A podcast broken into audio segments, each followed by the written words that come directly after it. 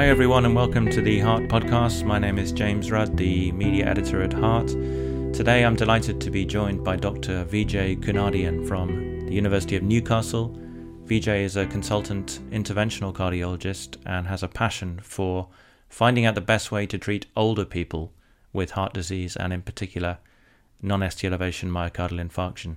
She's leading a British Heart Foundation funded study called the Senior RITA study and she's about one third of the way through recruiting that trial. She's recruited around 700 people into a 2,300 person trial, which is designed to test an invasive management strategy against optimal medical therapy. Vijay and I have an excellent chat all about the particular issues which we come across every day treating older people with heart disease, including comorbidities and atypical presentations, all the way through to complications of, of therapies and I hope you enjoyed the podcast. Please feel free to subscribe to the podcast and to spread the word on Twitter and social media. Uh, we're always looking to to get a larger audience listening to the podcast. And also, I'd be very grateful if you could send me suggestions for guests and topics to cover on the podcast. It's best to do it by Twitter, but if you really want to, you can email me at jhfrudd at gmail.com. jhfrudd at gmail.com. And I will uh, take note of your suggestions for guests. I hope you enjoyed the podcast with Vijay and myself talking about the management of older patients with heart attacks. I'm delighted to be joined today on the Heart podcast by Dr. Vijay Kunadian from Newcastle in the UK. Vijay, would you be so kind enough as to introduce yourself for the audience of the podcast? Sure. Um, thank you very much for having me, James. I'm Vijay Kunadian. I'm an academic interventional cardiologist based in uh, Newcastle University and Freeman Hospital. Uh, and I'm also the chief investigator for the British Heart Foundation Senior RITA trial. And Vijay, you've got a long standing interest in the treatment of older patients with heart attacks and acute coronary syndromes, and you've you've published on this widely. Can you tell us a little bit about the demographic of how heart disease is changing in the UK and elsewhere, and why this is becoming a really important situation to to really optimize the treatment of older people? How are things changing? So we're now in an era of aging population. So more and more we're having, uh, uh, we see patients uh, who are in their 80s and 90s and even in their hundreds uh, presenting uh, with heart attack. So obviously, according to the MINAP database, the data that we collect from England and Wales, there are over 80,000 heart attack uh, cases that happen uh, in these two countries, out of which 60 percentage of uh, heart attacks are non-ST elevation myocardial infarction. And believe it or not, 50 percentage of these heart attacks happen in patients who are 70 and older. So the older population have a tendency to have more uh, non-ST elevation myocardial infarction. So it is a it is a challenge for clinicians uh, doctors at all levels, whether they are at the uh, accident emergency department or whether they are in the medical admissions unit, cardiology was, there is increasing number of older patients presenting uh, with heart attacks. And this actually made me thinking because as a trainee, I saw a lot of patients in the 60s and 70s or even younger patients is the one that we are used to uh, being trained on uh, interventions uh, but in the last 10 years, we see that our cath labs are full of, uh, or wards are full of patients uh, that are much older. Uh, and the problem is, uh, we don't know, we don't really have very much evidence as to how we manage these patients because there aren't very many randomized clinical trials addressing older patients and heart disease. And it seems from your work that older patients tend to present to hospital with heart attacks in different ways to younger patients in many cases. Could you talk a little bit more about that, please? Absolutely. So the symptoms may not be the same. Uh, for example, yesterday I saw a patient who her main symptoms was epigastric pain. So the presentations uh, might be very different. They may not complain of chest pain, but when they come in, you do an ECG or do blood test, uh, you find that the troponins are raised, and ultimately the final diagnosis, regardless of what they present with, uh, is uh, is is driven by coronary artery disease because there's a huge uh, prevalence of coronary disease in these populations.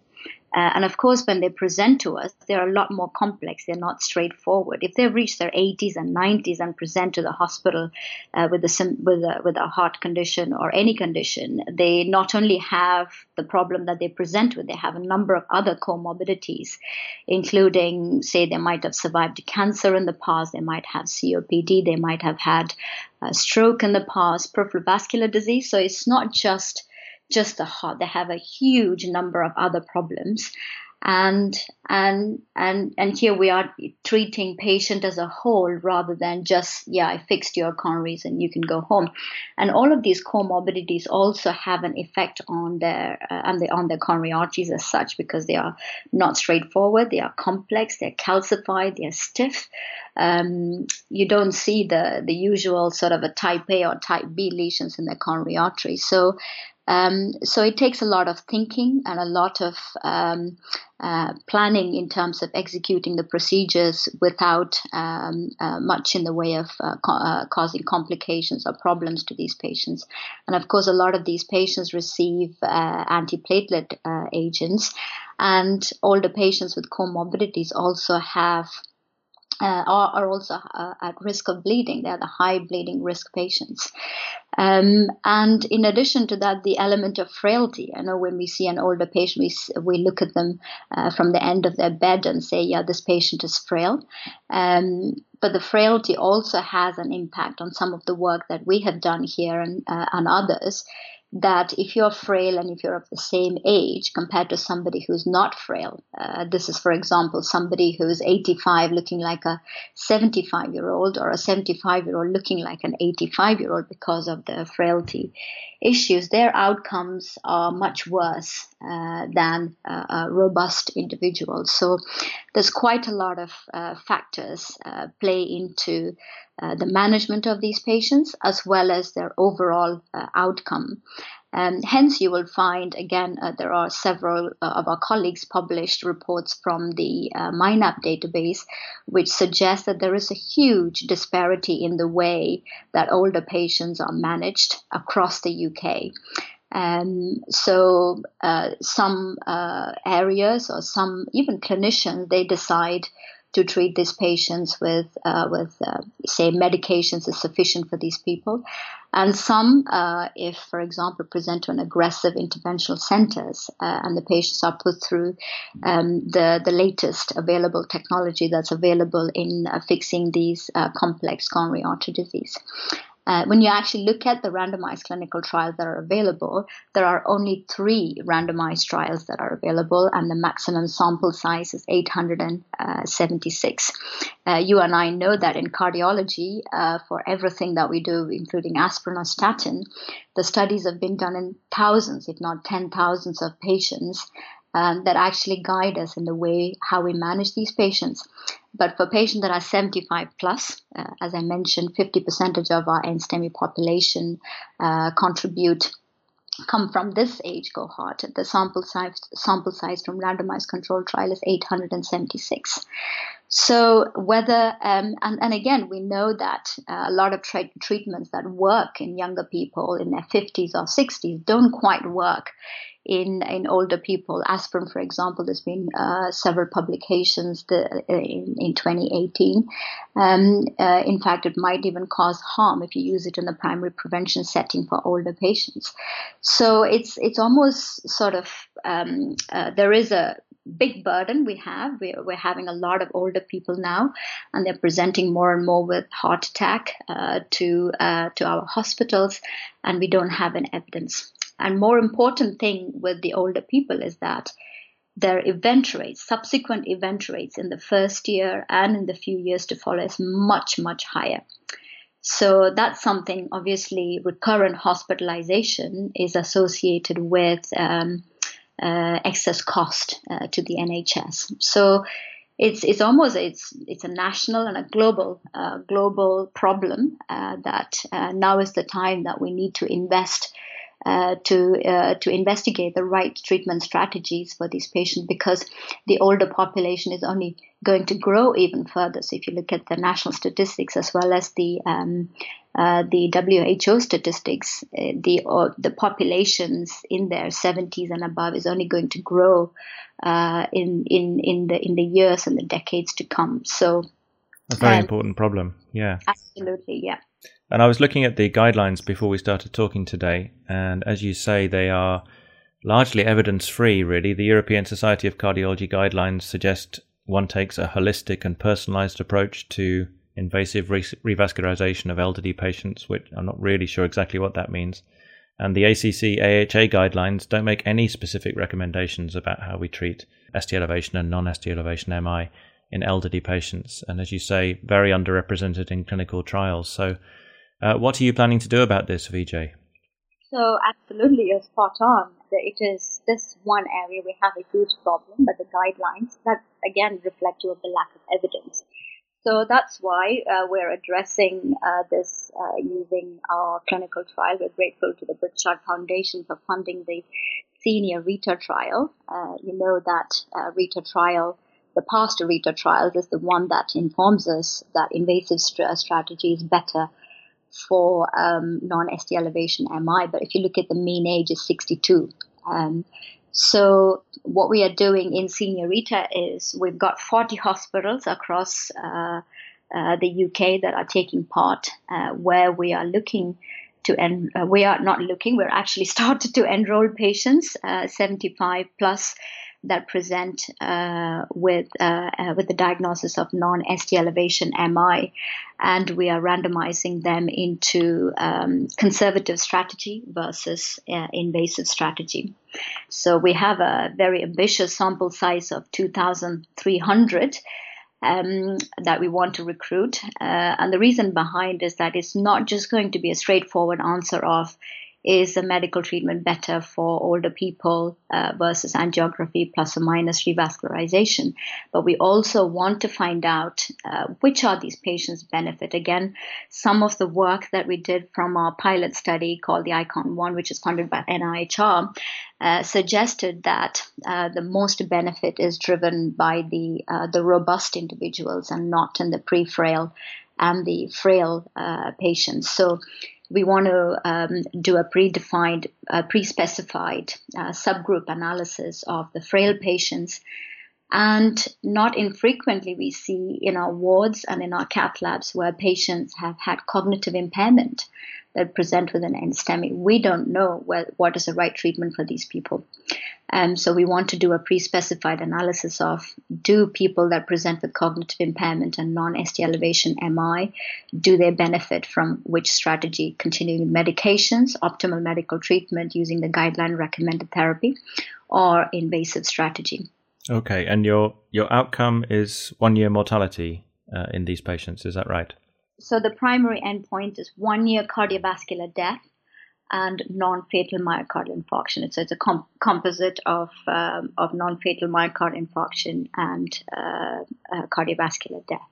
And you've talked a lot about frailty already, uh, Vijay. How do we assess frailty rather than just using the, let's say, the end of the bed test, which I think we're all familiar with? Absolutely, yeah. So there are some. Again, I had to learn quite a bit uh, from our geriatrics colleagues, and they use this uh, routinely in them in their evaluation of the uh, their patients. So there are some uh, uh accepted frailty me- measures. So there's a Fried frailty score and a Rockwood frailty score. The Rockwood frailty score is a simple questionnaire whether the patient can do their daily things by themselves or do they need help and how much help they need. So it's literally you ask the patient, it takes less than two minutes to fill that question the Fried frailty score is a little bit more. Um, uh, uh, you, you have to do a few things. You have to ask the patient to get up, and it measures their grip strength, uh, they've lost weight uh, in the last uh, year or so. Um, so it's it's more of a quantitative measure. So we're measuring both of these uh, in our pa- in our patients and stratifying them as as robust, pre-frail, and and frail. And are you presumably you're randomizing to invasive or optimal medical and then doing this battery of tests rather than doing the tests first and then randomizing? That's correct. Yeah. So we basically we've kept the again that's one of the things that we have is recruiting older patients is is a massive challenge.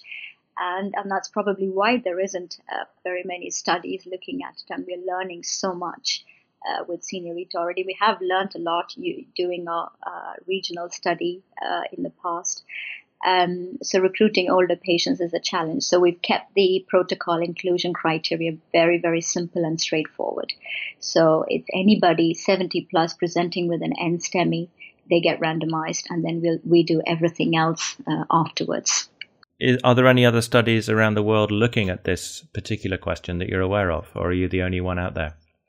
No, unfortunately, um, we um, we uh, we do look up uh, keep an eye on other studies that are happening. So there are three studies that are already published. One came from Norway, one came from Italy, and one from Spain, which comes to the 876 patients that I've mentioned. And all three studies pretty much showed different results. Two studies showed that there is no difference between offering conservative treatment to older patients versus invasive treatment. And one study uh, from the Norway, uh, which showed there was uh, some reduction in heart attacks and revascularization with the invasive strategy uh, compared to the conservative strategy. But all of these studies, they never uh, stratified their patients or looked at the frailty scores in detail or the comorbidity. So we reckon it's the more robust patient that have gone into the studies. And at the moment in the UK, there is another study called WRINKLE, uh, which uh, we believe uh, has just finished a recruitment. Hopefully, um, that we will see the results soon. Uh, but this is the only study worldwide uh, with such a large uh, population looking at so many other elements that are more appropriate and relevant to this patient population. Did you say the other study was called WRINKLE? Yes. Okay, it sounds like one of those acronyms that was made, and then the study was designed to fit the acronym, but uh, fantastically non-PC uh, name for the study. So your study is 2,300 patients, uh, and you say the totality of evidence around the world is just over 800. So you're going to have three times as much evidence um, than has been produced so far, which, as you as you say, is hopefully going to to really rewrite the guidelines and, and help us select the best patients to put forward for revascularization and those that where it's likely to do harm. Yes. So this we're hoping it is it is a lot of hard work. I have done a lot, number of other studies in the cath lab and others, but this is uh, this definitely is is way up there in the most challenging study to do. But we we have started it and we are going to uh, complete it and um, and, and as you correctly say, that this trial will transform uh, the care of patients, uh, older patients with heart disease, not only in the UK but across the world. And uh, because of the challenges that's associated with recruiting these patients, we want to invest as much energy as possible in collecting as much uh, information as possible because I wouldn't be wanting to repeat the study again and they're given the, the amount of challenge and the efforts uh, that are required uh, in conducting this uh, this trial, and certainly uh, it will um, uh, it will impact uh, both European and international guidelines. And is there anything our listeners in the UK can do to help you, Vijay? Are, are your centres now finalised and locked down? If there are people out there that would like to take part, what should they do? So we uh, we have 40 sites op, um, uh, up and recruiting. Um, first of all, for the 40 sites, um, you know, there are lots of challenges. So, for example, these patients don't directly at first hand present to the cardiologist; they present to other other areas. So, as soon as um, anyone sees these patients, uh, we want them to think about Senior RITA because they are helping the patients and uh, rather than not helping them by including them in, into the trials. So if if clinicians um, at all levels, from junior doctors all the way to consultants and research team, if they see somebody 75 plus coming to our 40 uh, hospitals, they think about Senior RITA and offer the trial uh, to the patients. Uh, we are um, we we have some top recruiting sites and some not quite so well because of various reasons. Um, so there is opportunities for um, sites to be um, uh, new sites to be taken on, but they're very welcome to contact us. But we really focusing on supporting our existing sites uh, because of the number of trainings that's associated with um, uh, conducting this trial. Uh, we're just encouraging our existing sites to offer their patients um, the trial. And one of the important things is that these patients, we follow them for five years. And uh, these patients have the op- sometimes these patients they, li- they live by themselves.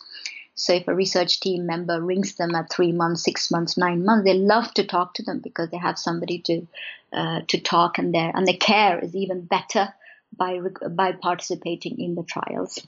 Okay, well that's really encouraging. I'll certainly put the uh, the links to the trial website and the trial Twitter feed, which uh, uh, is available to anybody to look at. And I guess you're going to put progress and recruitment numbers as you uh, as you complete out the trial up there. Well, thank you very much indeed, uh, Dr. Vijay Kunadian, for joining me today uh, on the podcast. I'll put links to everything we've discussed, including a review of the treatment of older patients uh, with non-ST elevation MI that you wrote for Heart.